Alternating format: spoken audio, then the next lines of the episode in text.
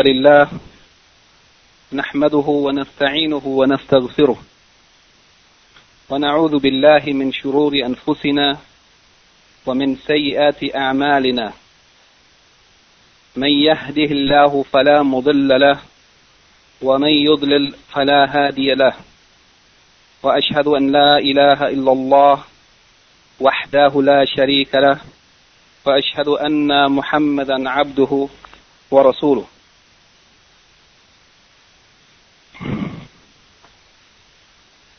We praise Allah and we seek His assistance and forgiveness.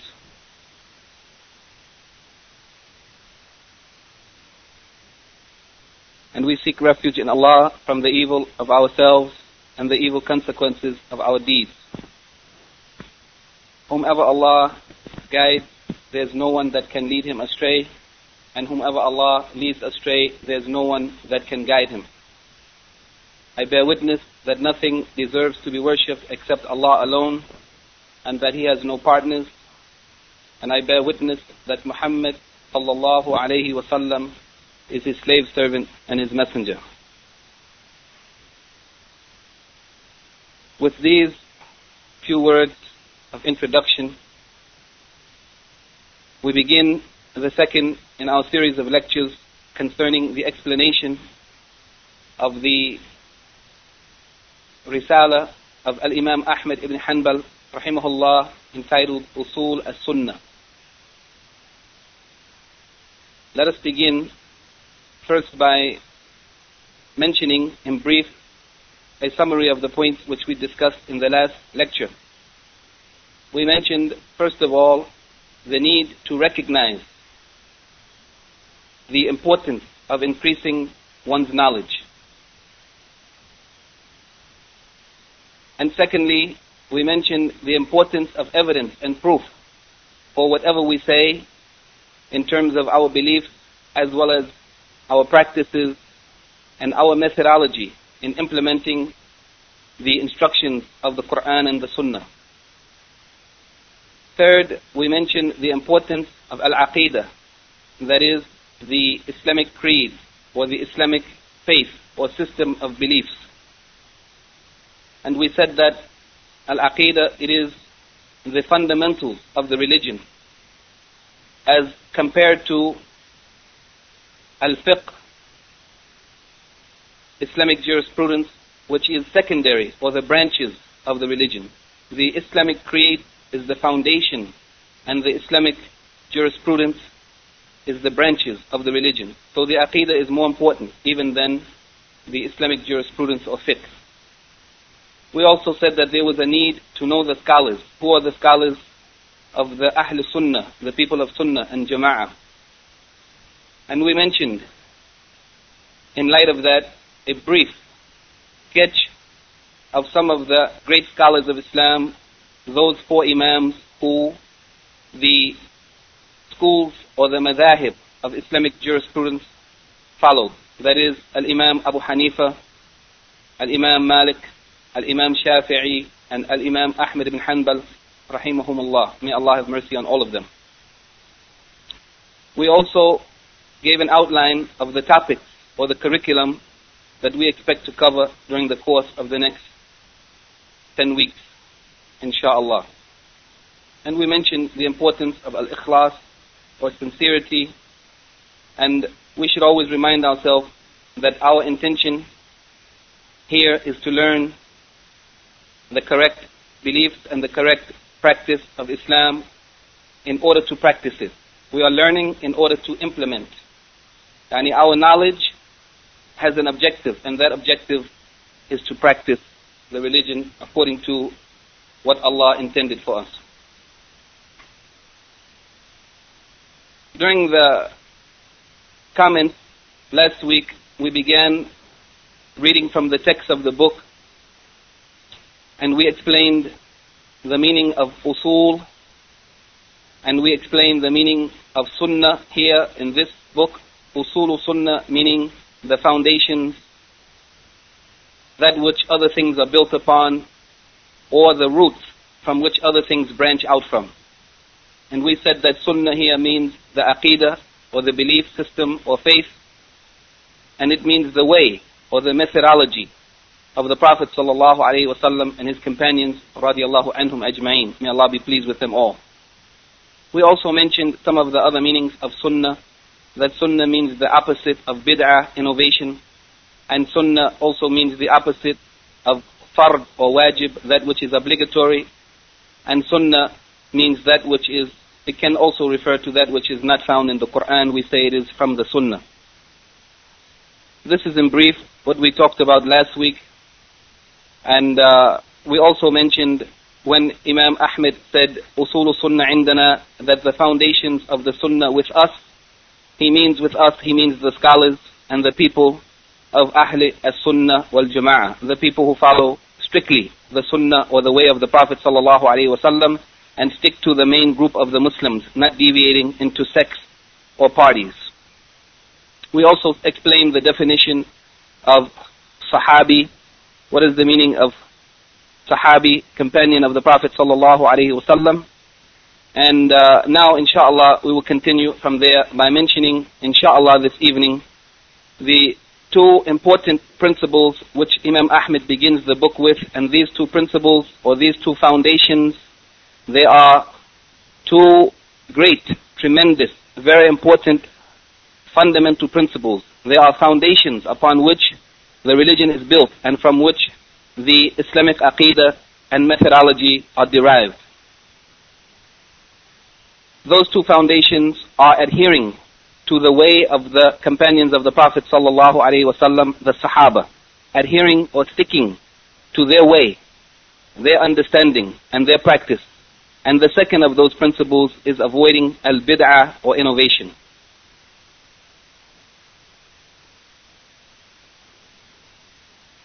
Al-Imam Ahmed, rahimahullah, he begins the book with these words, أصول السنة عندنا التمسك بما كان عليه أصحاب رسول الله صلى الله عليه وسلم. The fundamental principles of the Sunnah with us are holding fast to what the companions of the Messenger of Allah صلى الله عليه وسلم were upon. والاقتداء بهم and taking them and their way as a model to be followed. This is the first principle, holding fast to the way of the companions and taking them as a model. Then he says, وَتَرْكُ الْبِدْعِ وَكُلُّ بِدْعَةٍ فَهِيَ ضَلَالَةٌ The abandonment or avoiding of innovations, newly invented matters. And every innovation is misguidance. It is that which leads astray. وَتَرْكُ الْخُصُومَات The abandonment of controversies.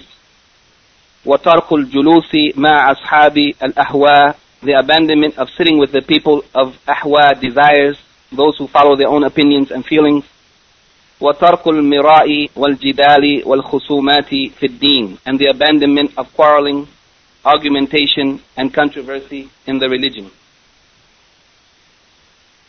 and then he says والسنة عندنا آثار رسول الله صلى الله عليه وسلم and the sunnah with us are the athar or the narrations, the ahadith of the Messenger of Allah sallallahu alaihi wasallam, and goes on to explain the status or the position of the sunnah and its relation to the Quran.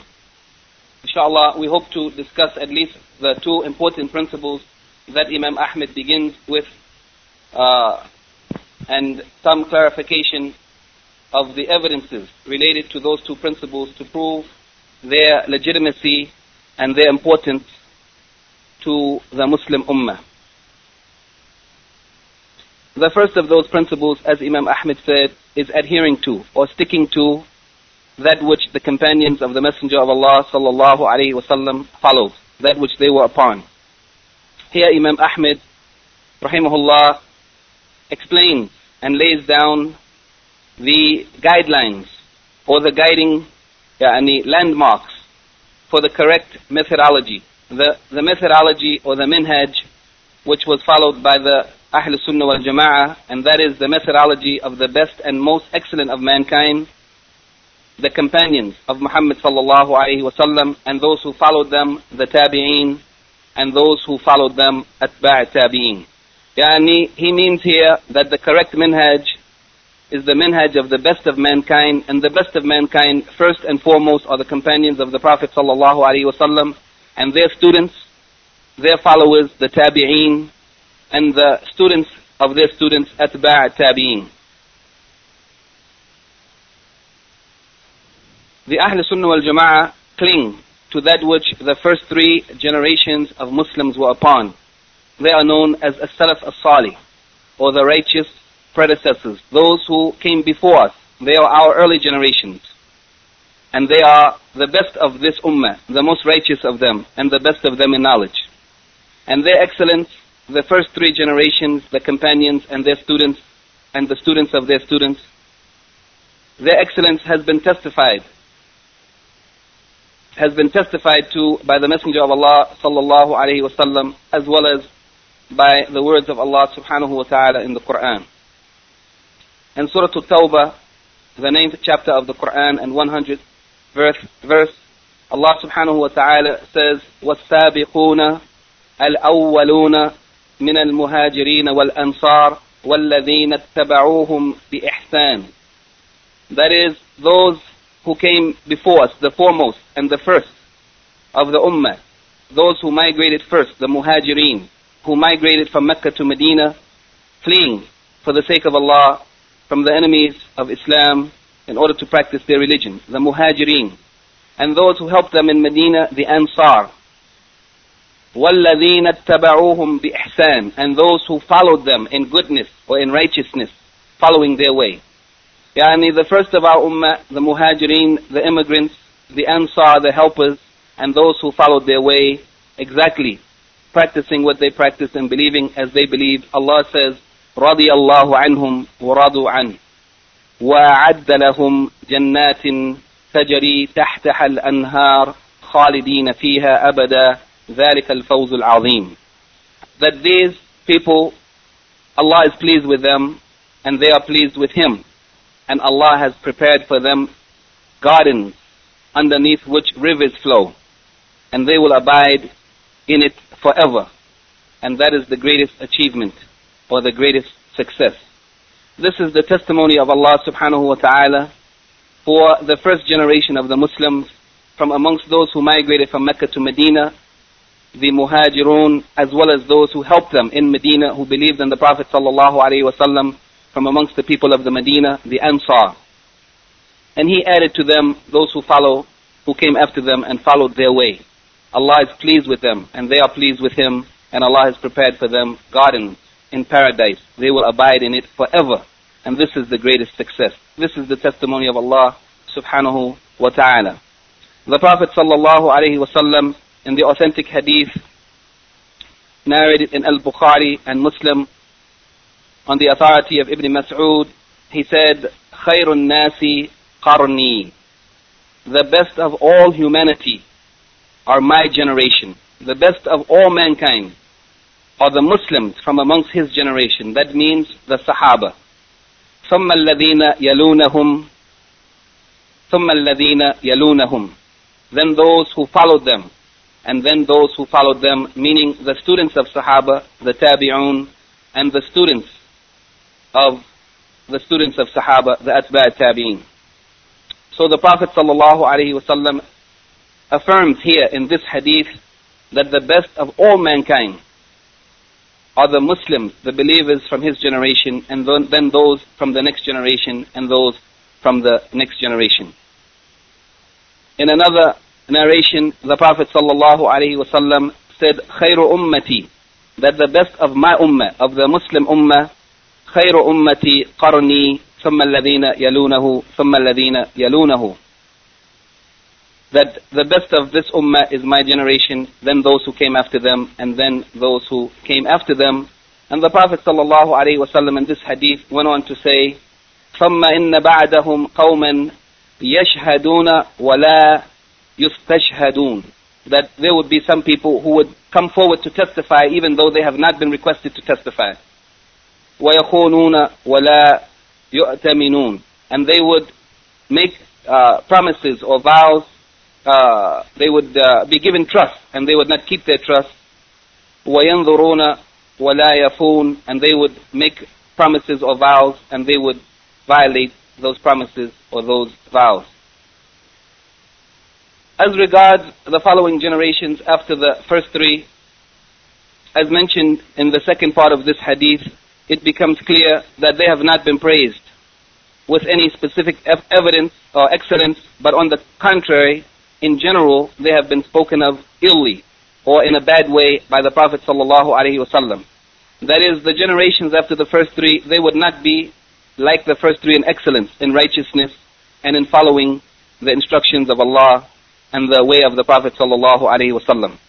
Indeed, in some authentic narrations, after mentioning the excellence of the first three generations, the Prophet sallallahu wasallam even said, "Then there will come a people in whom fatness will appear." Appear, yani from overeating, not fatness that is the result of someone having a physical, yani medical problem, but from overeating, from greed.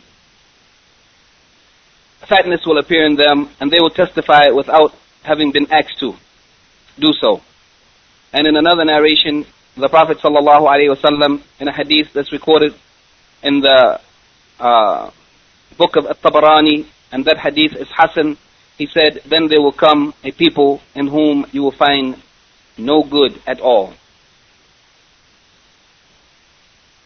From this we can see the difference between the first generations of the Muslims, how they have been uh, praised by Allah in the Quran and how they have been praised by the Prophet wasallam in the authentic hadith. So it is the first three generations, the righteous predecessors who have been praised with an excellence and whose path is to be followed and whose understanding of the deen is to be accepted and affirmed. Aisha radiallahu anha, the wife of the Prophet sallallahu alaihi wasallam in a hadith recorded in the Sahih of Muslim, she said, قال رجل يا رسول الله أي الناس خير he said, a man said, O Messenger of Allah, which of the people are the best? Who are the best of people? The Prophet sallallahu alaihi Qarn said, Al-qarn alladhi ana fihi, thumma Thani, thumma asalif. He answered that the best people, the best of the people is those or the generation that I am amongst. Then the second generation after them, and then the third generation. So the Prophet ﷺ made it very clear that there are three generations whose excellence has been affirmed. And it is the first of, of these generations, the companions, the Sahaba radiallahu anhum who were the foremost in excellence from amongst mankind. Since, number one, they learned the deen, they memorized the Quran, and they understood the instructions of Allah, the commands and prohibitions directly from the Prophet ﷺ. They heard it directly from him. They witnessed the revelation as it was re- being revealed, and they knew the circumstances under which the ayats or the verses of Quran were revealed. They also understood the Arabic language, the pure Arabic language in which the Quran was revealed. They understood the language so that they could know perfectly the meaning, and if they misunderstood anything, then the Prophet ﷺ was amongst them to correct them. He was amongst them that they might ask him about what they didn't understand, and so their understanding they got it directly from the Messenger of Allah wasallam, and if they made any mistake, they had him there to correct them, to correct their errors. They also were the best in character, as affirmed by the Quran and the Sunnah, and as affirmed by the fact that they have been chosen by Allah subhanahu wa ta'ala himself to be the companions of the Messenger of Allah sallallahu alaihi wasallam. No one was able to choose himself to live in that time, to be a believer in that time, it was only by Allah's choice that those people specifically were chosen to be the companions of the best of the prophets and messengers, Muhammad sallallahu alaihi wasallam. So they were the best of the people in understanding and in practice, and they had more right that they should be followed as a model and as an example as Al-Imam Ahmed and others of the scholars of Islam have instructed us and advised us that we should follow the way of the companions of the Messenger of Allah sallallahu alaihi wasallam. Also, Allah said in the Quran in Surah An-Nisa, chapter 4, verse 115, that which makes us to know, although it is misunderstood by many, that it isn't sufficient to say we follow the Quran and we follow the Sunnah of the Prophet sallallahu alaihi wasallam. It is not sufficient only to follow the Quran and Sunnah. Because the Sunnah explains the Quran, as Imam Ahmed goes on to say later in this book, and which we will discuss in future talks, inshallah. The Sunnah explains the Quran, and also that which is not clear to us from the Quran and the Sunnah is explained to us by the understanding and by the practice of the companions of the Prophet sallallahu whom Allah testified to their goodness, and the Prophet sallallahu also testified to their goodness and their practice of the religion. And Allah says in this ayah, making us to know the importance of following the way of the companions, He said, وَمَن يُشَاقِقِ الرَّسُولِ مِن بَعْدِ مَا تَبَيَّنَ لَهُ الْهُدَى Yani whoever contradicts or opposes the Prophet sallallahu alaihi wasallam, the messenger, after the guidance has been made clear to them. Whoever is in contradiction to the way of the Prophet sallallahu alaihi wasallam, after the guidance has been made clear to them, وَيَتَّبِعْ غَيْرَ سَبِيلِ الْمُؤْمِنِينَ And they follow a way other than the way of the believers. And the believers to whom Allah refers to is none other than those who were present at the time of the revelation of the Quran, that is the companions of the Prophet sallallahu alaihi wasallam. They are the mu'minun that Allah refers to here. Whoever follows other than the way of the believers, the companions of the Prophet sallallahu alaihi wasallam, نوله ما تولى ونصله جهنم وساءت مصيرا. Then we will turn them to that which they turn themselves and cause them to enter the hellfire, and evil is that hellfire as a destination. It was sufficient for Allah subhanahu wa ta'ala to warn us from opposing the way of the Messenger sallallahu alaihi wasallam, but he didn't leave it at that. But Allah Himself subhanahu wa ta'ala made it clear for us that not only must we be in uh, in accordance with and in agreement to the way of the Prophet ﷺ, but we must also follow the sabil or the way of the mu'mineen. This is the condition that Allah has set for us to not be in contradiction to the Messenger sallallahu alaihi wasallam and also to not follow any way other than the way of the companions of the Prophet sallallahu alaihi wasallam. Whoever would do so, Allah would turn them to that which they want to be turned to. If they seek to oppose the Prophet, and follow other than the way of the Sahaba, then that means they want to be on misguidance, so Allah turns them to that which they turn themselves and cause them to enter the hellfire. And evil is it as a destination. Also, it is mentioned in the Sahih of Muslim on the authority of Abu Musa al-Ash'ari radiallahu anhu, the hadith of the Prophet sallallahu alaihi wasallam in which he said, that the stars are the custodians for the sky. So when the stars pass away, that which has been decreed for the sky will come to will come upon it. The stars are the custodians for the sky. He said, I am the custodian for my companions. So when I pass away, there will come upon my companions that which is decreed for them. And then he said, and my companions are the custodians for my ummah. So when my companions pass away, that which has been decreed upon my ummah will come to pass, or will come upon it.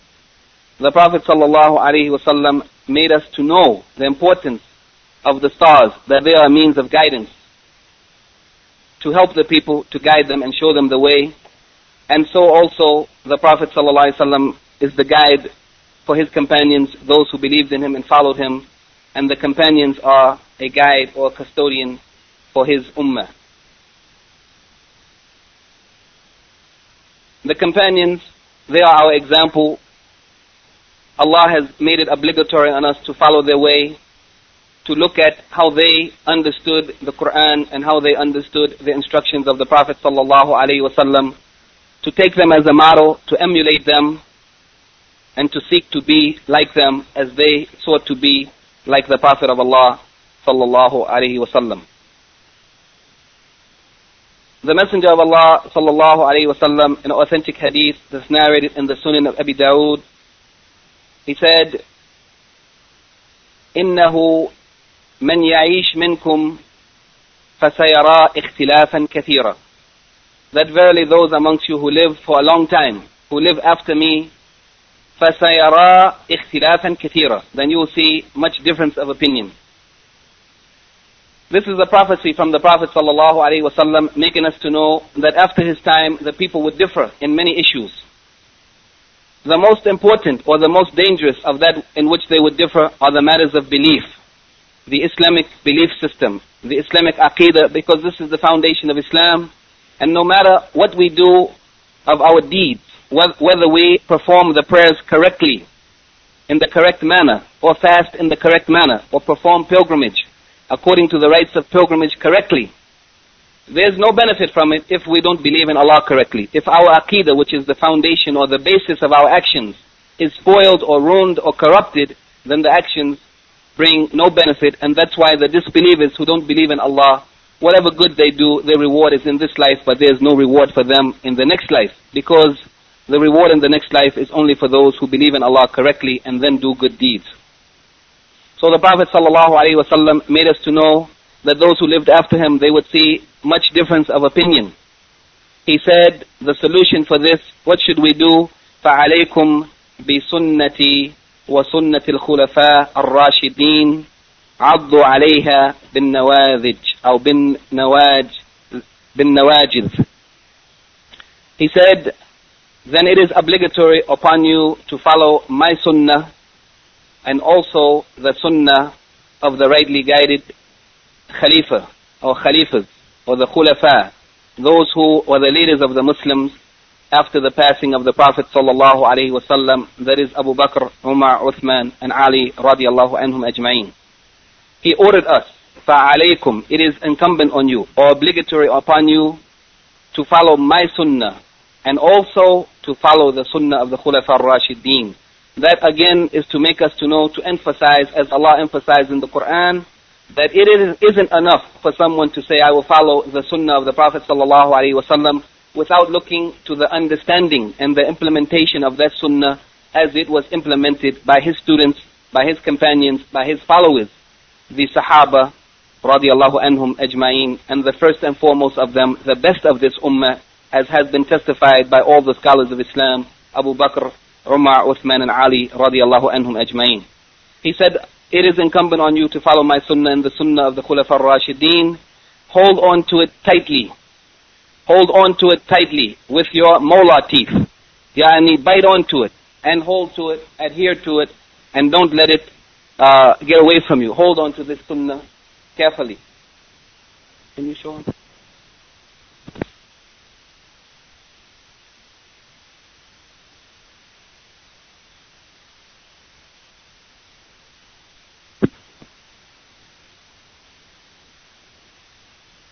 Also, the Prophet ﷺ in the hadith in which he described the fact that as the Jews were divided into 71 sects and the Christians were divided into 72 sects, then he said also my ummah would be divided, would be split up into parties and sects, people differing, as he said in the first hadith, that the people would see much difference, ikhtilafan kathira.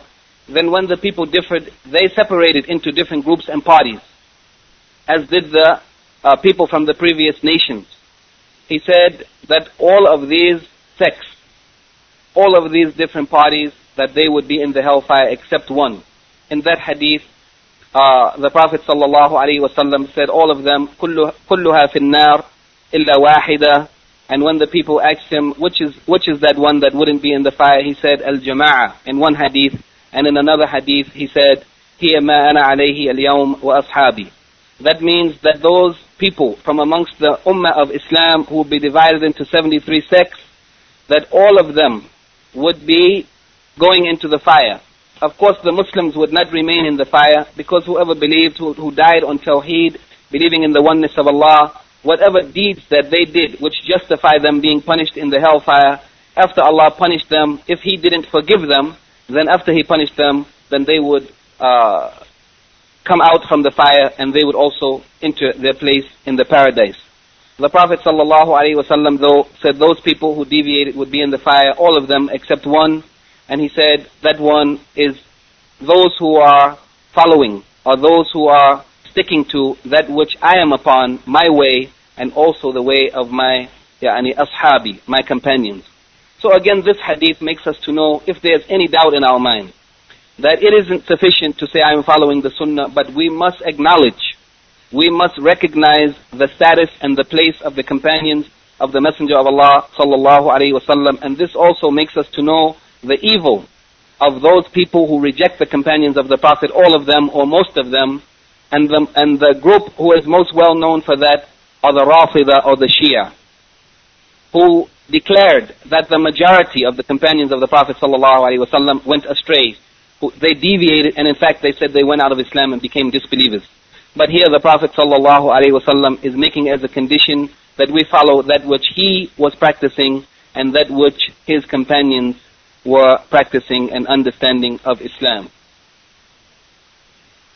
Also, the great companion of the Prophet ﷺ, who was one of the most knowledgeable of them in the knowledge of the Quran, particularly in the reasons for the revelation of the Quran, that is Abdullah ibn Mas'ud radiallahu anhu. He said, من كان منكم متأسيا فليتأسي بأصحاب محمد صلى الله عليه وسلم. That whoever would look to someone as an example, to follow their example or to go in their way, then you should look to the companions of Muhammad sallallahu alayhi wasallam. فإنهم كانوا أبر هذه الأمة قلوبا. They were the most pure or righteous of this ummah in terms of the heart. Their hearts were the most pure. وأعم وأعم وأعمقها علما. And they were in terms of knowledge, they had the greatest knowledge or the deepest of knowledge. وَأَقَلَّهَا تَقَلُّفًا And they were the least of those يعني, who uh, in backwardness or in those who fell behind or who failed, who failed to step forward and do that which they were uh, obligated to do. وَأَقْوَمَهَا هَدْيًا And they were, in terms of guidance, they were the straightest or the most perfect in guidance. وَأَحْسَنَهَا حَالًا and their condition in general was the best of this ummah, the companions of Muhammad sallallahu alaihi wasallam, in knowledge, in righteousness, the purity of heart and guidance, and in every condition they were the best. Abdullah ibn Mas'ud said, قَوْمًا اخْتَارَهُمُ اللَّهِ They are a people whom Allah has chosen. لِصُحْبَةِ نَبِيِّهِ صلى الله عليه وسلم. Allah has chosen them to be the companions of His Prophet sallallahu alaihi wasallam. فَعْرَفُوا لَهُمْ فَضْلَهُمْ So acknowledge and admit their virtuous, their, vir- their uh, superiority or their virtues. وَاتَّبِعُوهُمْ فِي آثَارِهِمْ And follow them in their ways and that which they left behind for us. فَإِنَّهُمْ كَانُوا عَلَى الْهُدَى الْمُسْتَقِيمِ For verily they were following the guidance that is straight. And finally, the, one of the great imams of the early generations of the Muslims, Al-Imam Al-Barbahari, he wrote in his book, Sharh As-Sunnah, or the explanation of Sunnah, or explanation of the Creed, he said, عليك بالآثار وأهل الآثار that it is incumbent on you to follow the athar, or the narrations of the Prophet and the ways of his companions. Yani the traditions. Follow the traditions, the correct traditions and the people of traditions, those who stick to the traditions. وَإِيَّاهُمْ فَاسْأَلْ وَمَعَهُمْ فَاجْلِسْ وَمِنْهُمْ فَاقْتَسِبْ أو فَاقْتَبِسْ That is, that these people exclusively you should ask or seek from, and with them you should sit to learn from, and from them you should take from that which they have offered to us. These few proofs from the Quran and from the Sunnah and from the sayings of the companions of the Prophet wasallam and the scholars of the early generations of the Muslims make us to know and to understand the importance and the correctness of this first principle which Imam Ahmed rahimahullah has given to us that is التمسك بما كان عليه أصحاب رسول الله صلى الله عليه وسلم that is that we must hold fast to we must adhere to we must cling to that which the companions of the Messenger of Allah sallallahu alaihi wasallam were upon. Don't let anyone deceive us. Don't let anyone fool us, making us believe that there is no need to follow the way of the companions, that they are men and we are men, that they have their understanding and we have our understanding, but in fact they are special. Allah has affirmed this, the Prophet wasallam has affirmed this, and the proofs are so many to make us to know of their superiority and their virtues and that it is an obligation for us to look to how they implemented and understood that which was revealed in the Book of Allah and the Sunnah of Muhammad sallallahu alaihi wasallam. The second of those great principles which Al-Imam Ahmed rahimahullah has given to us in this book Usul Sunnah and if we can understand these two principles alone, it is sufficient for us, inshallah, to base everything else upon them and to be guided correctly. He said, وَتَرْكُ الْبِدَعِ وَكُلُّ بِدْعَةٍ فَهِيَ ضَلَالَةٌ That is, the second of those principles is abandoning or leaving, avoiding innovations, those things which have no basis in the Quran and Sunnah, those things which were invented later on after the time of the Prophet sallallahu alaihi wasallam. وَكُلُّ بِدْعَةٍ فَهِيَ ضَلَالَةٌ And every innovation is misguidance. Every innovation leads astray. The word bid'ah linguistically, it means a newly invented matter. Bid'ah means innovation or something newly invented. The Sharia definition of bid'ah, yani what does bid'ah mean in the religious connotation. It means a newly invented way, whether beliefs or actions. Yani whether it's in our aqidah or in our practices, the way that we perform prayers or the way that we fast or otherwise. A newly invented way in beliefs and actions in the religion of religious matters, in imitation of the Sharia, in imitation of the law of Allah, by which nearness to Allah is sought someone does some deed which is in imitation of the Islamic law, but not from it. And they are seeking by that deed to get near to Allah. Not in worldly things, but in those things that is considered to be acts of worship, that they hope to get near to Allah or to seek the pleasure of Allah by it. And that thing is not supported by any authentic proof, neither in its foundations nor in the manner in which it is performed. And it has no basis in the Quran nor Sunnah nor the way that it is performed can we find any proof for it in the authentic evidences of the Book of Allah and the Sunnah of the Prophet. This is the definition that Ash-Shatibi gave in his book Al-I'tisam.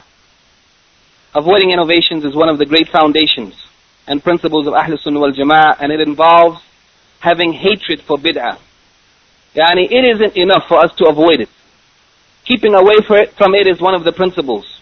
Yani we should keep away from it. But not only keep away from it, we should also hate innovation. We should not be pleased with it or passive about it because innovation is the destruction of the religion of Allah. Whenever any innovation came, then something from the sunnah would go away. So not only leaving it or avoiding it, but also hating it. And not only hating it in our hearts, but warning people against it, warning people about it. Telling the people, whoever would listen, that this is something that has no basis in the religion, to warn them from it also, perhaps they don't know. And finally, it is the, also the right of the scholars and not the right of the common people to refute the innovators. And this is for the ulama or the scholars only. Yani to know about the innovations of those people, even to listen to them or to learn from them or to read their books in order to refute them. And this is not for the common people. The basic principle is that we should not sit with the innovators. We should not listen to them. We should not read their books. We should not take a word from them at all. But in order to refute them, it is for the scholars to know what they are saying, what they are doing, what they are believing in order to refute them.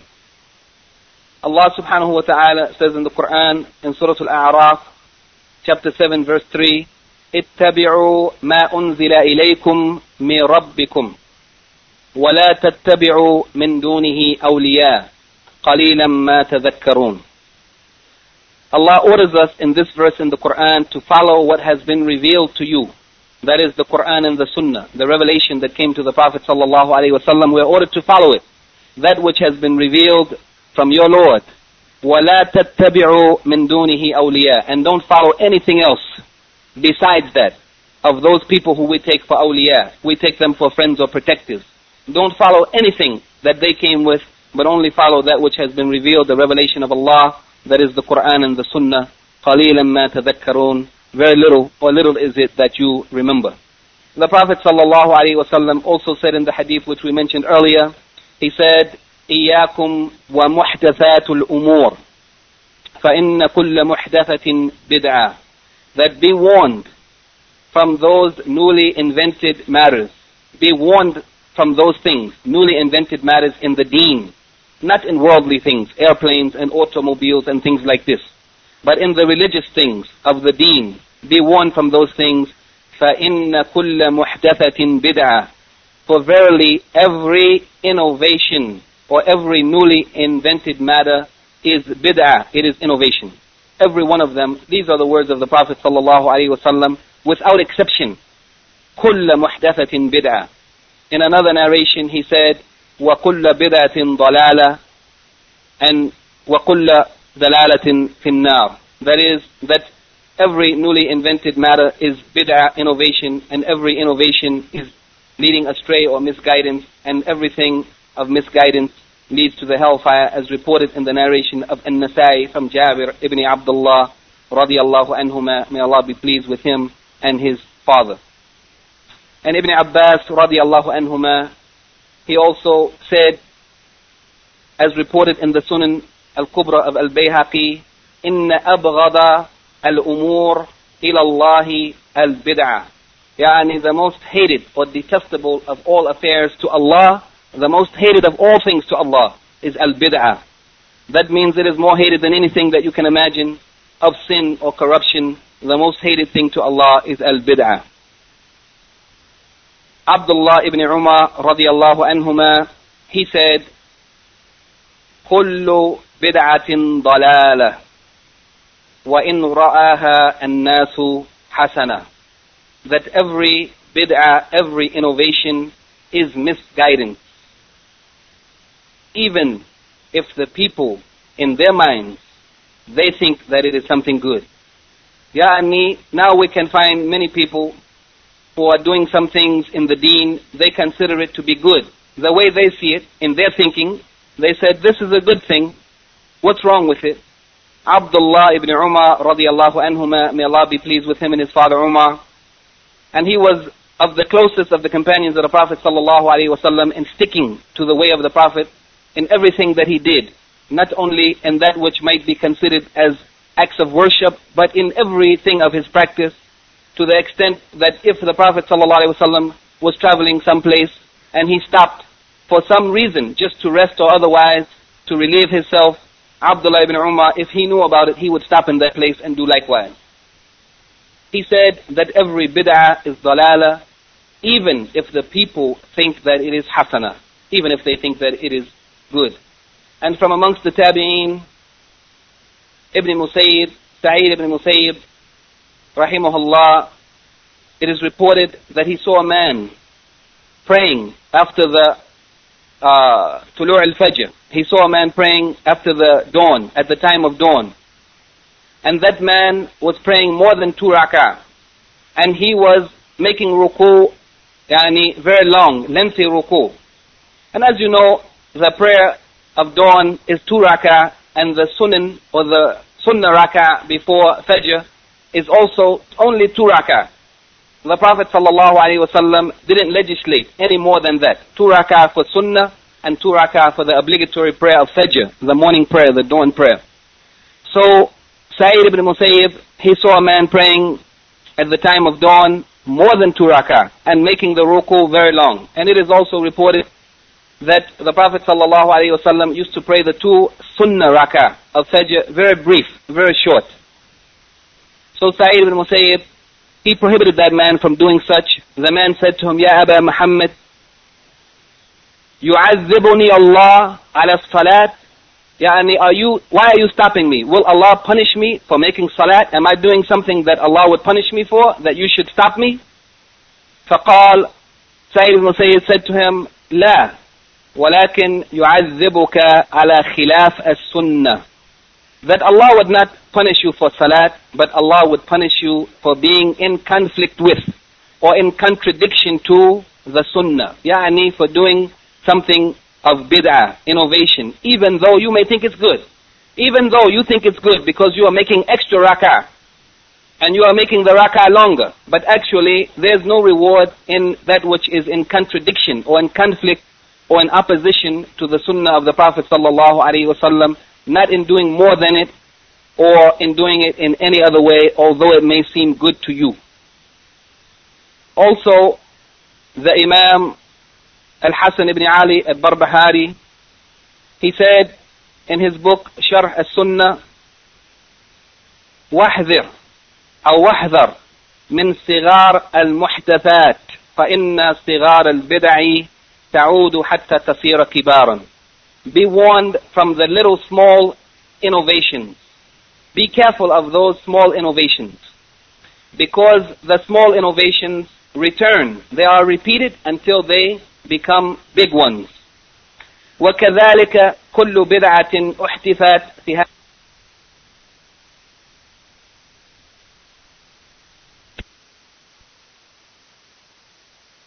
So also it was that every innovation which was innovated in this ummah, in the beginning it was something small resembling the truth or resembling that which is right, then those people who performed it, they were deceived by it until they were not able to get away from it. فعظمت وصارت دينا يدان به فخالف الصراط فخرج من الإسلام. Then those people, when that thing became great to them, as we find some of the people who are doing bid'ah today, they think that their innovations are very great. It became something great to them, and it became their religion that they worship Allah by. So they opposed the straight way and they went out of Islam. So beware, may Allah have mercy on you. Everyone who hears the speech of anyone, especially from our time, that is the time of Imam al-Barbahari, that was in the 4th century, in the beginning of the 4th century of the Hijrah. And in our time now, today, it is even worse. He said, beware of what you hear from the people of our time, and don't be in a hurry to take what you find the people doing or saying and don't practice anything until you ask and until you search and look and ask did anyone from amongst the companions of the Prophet sallallahu alaihi wasallam or our well-known scholars say such a thing about this action or about this speech or about this belief? Then if you found something from amongst the companions of the Prophet wasallam verifying it, then hold on to it and don't go past that thing which you found from amongst the companions of the Prophet ﷺ and don't prefer anything over it, in that case, if you did, you would fall into the fire. The great Khalifa, after, uh, in the time of the Tabi'een, Umar ibn Abdul Aziz, rahimahullah, he said, لا عذر لأحد بعد السنة في ضلالة رقبها يحسب أنها هدى there is no excuse for anyone who has fell into some misguidance. He has performed some misguidance. There is no excuse for him بعد sunnah. After the sunnah is brought to us, there is no excuse for someone to fall into misguidance, to practice any misguidance. يحسبه أنها هدى, thinking that that thing is really guidance. Because anything outside of the sunnah, or anything in yani, exceeding the sunnah, or not from, um, from the sunnah or not based on the sunnah, then that thing in no way can be huda or guidance. It is nothing but dalala. Al-Imam uh, Malik ibn Anas, rahimahullah, the Imam of the people of Medina, the Imam of Darul Hijrah, He said, من أحدث في هذه أمة شيئا لم يكن عليه سلفنا فقد زعم أن رسول الله صلى الله عليه وسلم خان الرسالة. These words are so important. It is important that we understand the saying of Imam Malik here. Whoever innovates something from amongst this ummah that we didn't find amongst the predecessors or our early generations, meaning the companions and those who came after them, whoever innovates something new in this ummah that, that we didn't find our early predecessors following, فَقَدْ زَعَمَ أَنَّ رَسُولَ اللَّهِ صَلَّى اللَّهُ عَلَيْهِ وَسَلَّمَ خَانَ الرِّسَالَةِ. Then that person, in practicing something that didn't come from the sunnah, he is by his action claiming that the Messenger of Allah sallallahu alaihi wasallam has not fulfilled his mission. He has not delivered the message because Allah said that He has perfected the religion. Then if there is something that the people can bring newly and the Prophet sallallahu alaihi wasallam didn't guide us to it, that means the Prophet sallallahu alaihi wasallam didn't guide us to all that Allah intended for us to be guided to. So this is a very dangerous claim for anyone to say that there is something good in that which has not been established from the Quran and the Sunnah and the way of the Sahaba. Imam Malik said that this claim is so because Allah subhanahu wa ta'ala said, اليوم أكملت لكم دينكم وأتممت عليكم نعمتي ورضيت لكم الإسلام دينا because Allah said, today I have perfected for you your religion and completed my favor on you and have been pleased for you to have Islam as your religion or your way of life. فما لم يكن يومئذ دينا فلا يكن اليوم دينا ولا يصلح آخر هذه أمة إلا ما صلح به أولها Imam Malik finished by saying whatever wasn't considered a part of Islam at that time, in the time of the Prophet ﷺ and his companions, then it is not considered a part of this religion today. It cannot be accepted. If it wasn't with them, then it is not a part of the religion, and nothing will correct or purify or help or uh, improve the last people of this ummah or the later generations except that which was good for or purified the beginning of this ummah or the first generations, the companions of the Prophet sallallahu Whatever um, was good for them, it is good for us, and whatever it, it wasn't for them, then also it is not for us.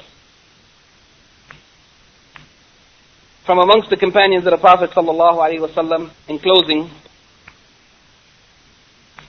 it is reported from Abdullah ibn Mas'ud radiallahu anhu that he said, some brief words of guidance that are of utmost importance and help us also to understand the great danger of bid'ah and the uh, superiority of sunnah. He said, Al-Qasdu أو الاقتصاد في السنة خير من الاجتهاد في البدعة. يعني even the one who does moderately something from the sunnah, even in a small amount, in a moderate amount, al-qasdu or al-iqtisadu fi sunnah. Whoever does something from the sunnah, even if it's not so much, but only a moderate amount, it is better than the one who works very hard and strives and struggles in doing some acts of worship which are based on bid'ah. That is, the sunnah, even if it is done in a small amount, is better than the one who worships yani, feverishly. But that worship which he is doing is not from the sunnah, it is from bid'ah. The Prophet sallallahu alaihi wasallam said in the hadith of the Tabarani, in his book Al-Awsat, Al-Mu'jam Al-Awsat, he said in a hadith that is classified as Sahih in the Sahih of Al-Albani, it is reported that the Prophet of Allah sallallahu alaihi wasallam said, "Inna Allah ihtajaza at-tawbata an sahibi kulli bid'atin." This is important for us to know uh, how dangerous is bid'ah. That Allah, verily Allah subhanahu wa ta'ala, does not accept the repentance of an innovator. Yani Allah, He doesn't allow the tawbah of an innovator. He doesn't accept it from the people who do bid'ah unless that person leaves his innovation.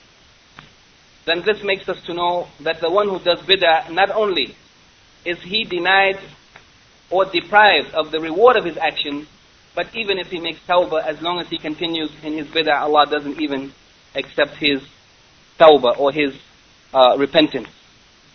until he leaves the bid'ah. This is some of what we wanted to discuss today. These two are two of the great principles that the scholars of Islam have referred to in most of the books of Aqidah and in the books that explain to us the correct way of practicing Islam. Uh, I think that it is not enough time to go to the next point. In the next lecture, inshallah, we will talk about the abandoning of al-khusumat, that is controversies, and abandoning of al-mira'i wal-jidali, yani arguing, disputing, and controversy in the, in the deen. And also not sitting with the people of ahwa, yani the people of desires, those people who instead of following the text of Quran and Sunnah and the way of the companions of the Prophet sallallahu alaihi wasallam, who want to follow their own opinions and go according to that which is pleasing to them, even if it has no basis. So, inshallah, in the next lecture, we will uh, attempt to go further into the book and take um, this discussion of uh, of uh, yani avoiding controversy and avoiding sitting with the people of bid'ah, and uh, finally discussing the sunnah and the status of sunnah. And then uh, in the following pages of the book, inshallah, we will discuss some of those things that branch out or are based upon these principles, which he mentioned in the beginning of the book. Those things of our Islamic aqidah that are based on uh, these foundations, usul sunnah. This is what we wanted to say for today. Inshallah, if there are any questions, you can send them in writing. There's about five minutes remaining before the salat. Uh, if not, inshallah, we will end here with this point. سبحانك اللهم وبحمدك أشهد أن لا إله إلا أنت أستغفرك وأتوب إليك.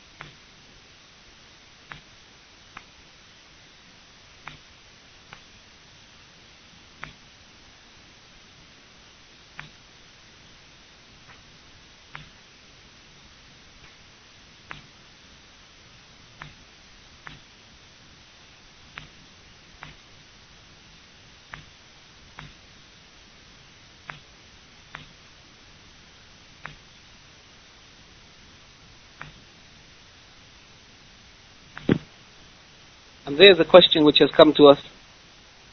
Uh, if a group of people or a group from amongst the Muslims separate themselves into certain jama'at, separate themselves into different groups, and they give their groups names. Is this such as Sufis, Tabligh, etc.? Is this considered bid'ah? Uh, first, in brief, this uh, topic of separating, of the people separating, yani, is a topic in and of itself, which we perhaps will discuss as we go through the book of Usul Sunnah when we come to a point related to it. But uh, in brief, to answer the question, first of all, it is wrong for the Muslims to separate themselves into different groups. If the Muslims, if any group of people in a certain location, in a certain city or town or village or area, organize themselves for the purpose of cooperation with the people in their masjid or their center or in their neighborhood to uh, call people to Islam or to do any kind of Islamic work or to work together and help each other in worshipping Allah, there's no harm in this. But they should understand that this kind of cooperation or grouping together is only for the purpose of cooperating with those who are near to them, and it shouldn't ex- exclude other Muslims who want to help them or to work with them or to call people to Islam. And it also should not prevent them from helping other Muslims who may be in another area, in another location, or in another association where other people have joined together for the same type of cooperation. They shouldn't consider themselves as a separate sect, that we are some special people, we are different and separate from other Muslims. This is wrong. Because, first of all, the Prophet ﷺ warned us that this ummah would be divided into sects. And that means that this is something blameworthy because he said those people who divided themselves into sects would be in the hellfire. Yani they would be punished for dividing themselves into sects and separating the Muslims from the unity that we are supposed to have as um, yani, and, and as an ummah wahida. Uh, that's the first thing, that this is something blameworthy. The second thing is that these names that the people have called themselves also is something blameworthy because it is something that has no basis in the Sharia. Yani, whatever names they may call themselves by, other than to call themselves Muslimun or Mu'minun or such things as we found uh, based on some proof from the Quran and Sunnah as the early scholars of Islam agreed to call ourselves Ahl Sunnah wal Jama'ah based on the fact that we are the people who follow the Sunnah. The Prophet ﷺ told us, alaykum bi sunnati. That is, it is obligatory on us to follow my Sunnah, his Sunnah, sallallahu. So to identify ourselves with the Sunnah, and also when the Prophet wasallam said that all of those people who divided themselves would be in the fire except one, and they asked who, he said al-jama'ah. That means that it is those people who stick together based on the Sunnah, based on the revelation of the Quran and Sunnah. So to identify ourselves with the Sunnah and also to identify ourselves with the Jama'ah or those who stick together and don't separate themselves from the other Muslims and those who follow the first Jama'ah, that is the Sahaba, they were the first Jama'ah, then there's no harm in such names. But even these names are not necessary except in the case where the people uh, have deviated from Islam and we just have to identify ourselves as not being from those deviant groups or deviant sects then we might say that we are the Ahl Sunnah wal Jama'ah and so on.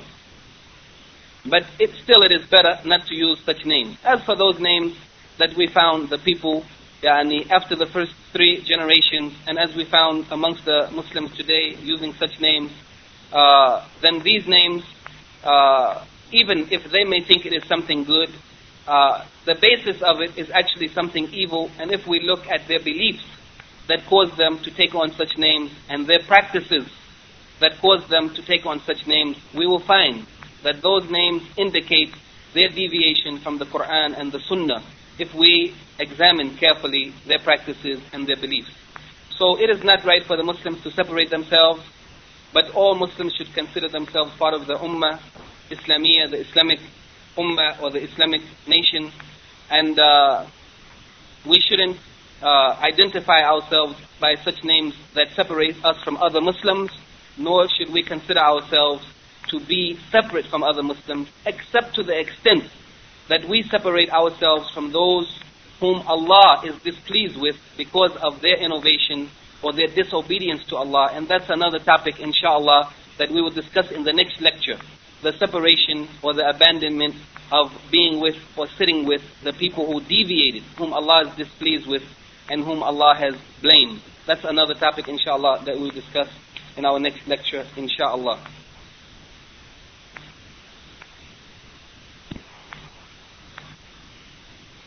Okay, another question. If a person meets some Muslims and becomes their friends socially, not real close, and then you find out that they are from a deviant group, how should you treat them on a social level or on a Muslim level?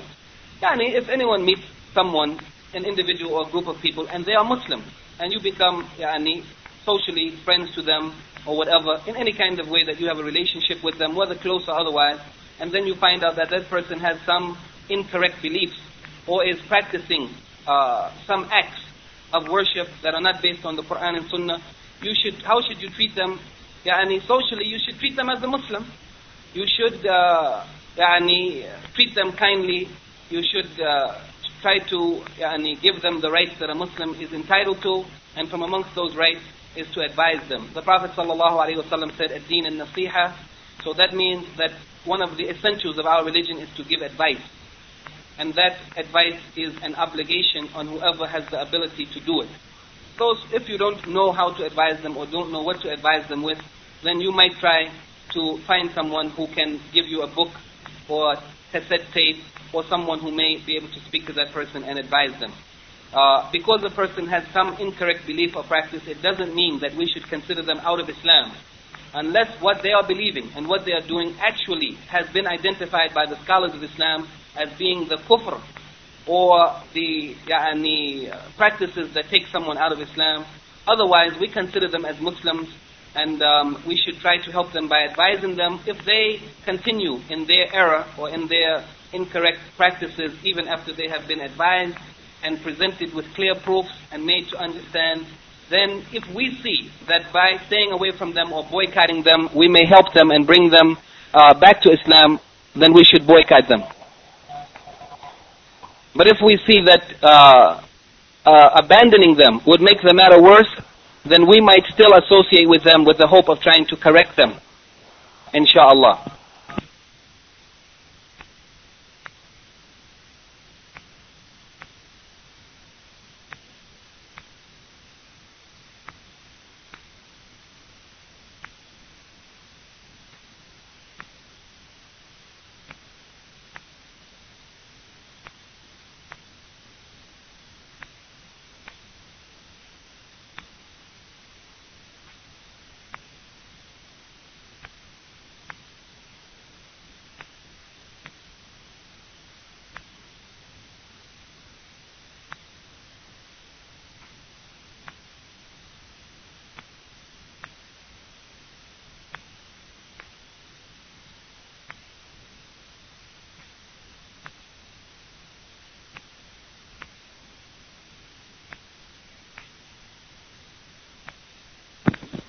There are two remaining questions, inshallah, and then we are going to pray.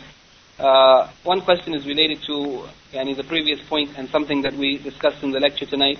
The question is, didn't, uh, assalamu alaikum, naam, didn't Abdullah ibn Mas'ud radiallahu anhu refuse even, even to listen to innovators uh, while he recited Al-Quran? Yani, it is true that um, many of the companions of the Prophet ﷺ, as well as those who came after them from amongst the Tabi'een and the scholars of Islam, refused to listen to the innovators, to listen to a word from them, even when one of them uh, came to him and said, let me recite some Quran to you, and he refused even to listen to the Quran for fear that perhaps they might even distort the Quran, and that distortion might reach his heart and affect him. Why then, if, if the, why then, if the Islamic scholars are following the Sunnah of the companions, radiallahu anhum, do they study the books, etc., of innovators?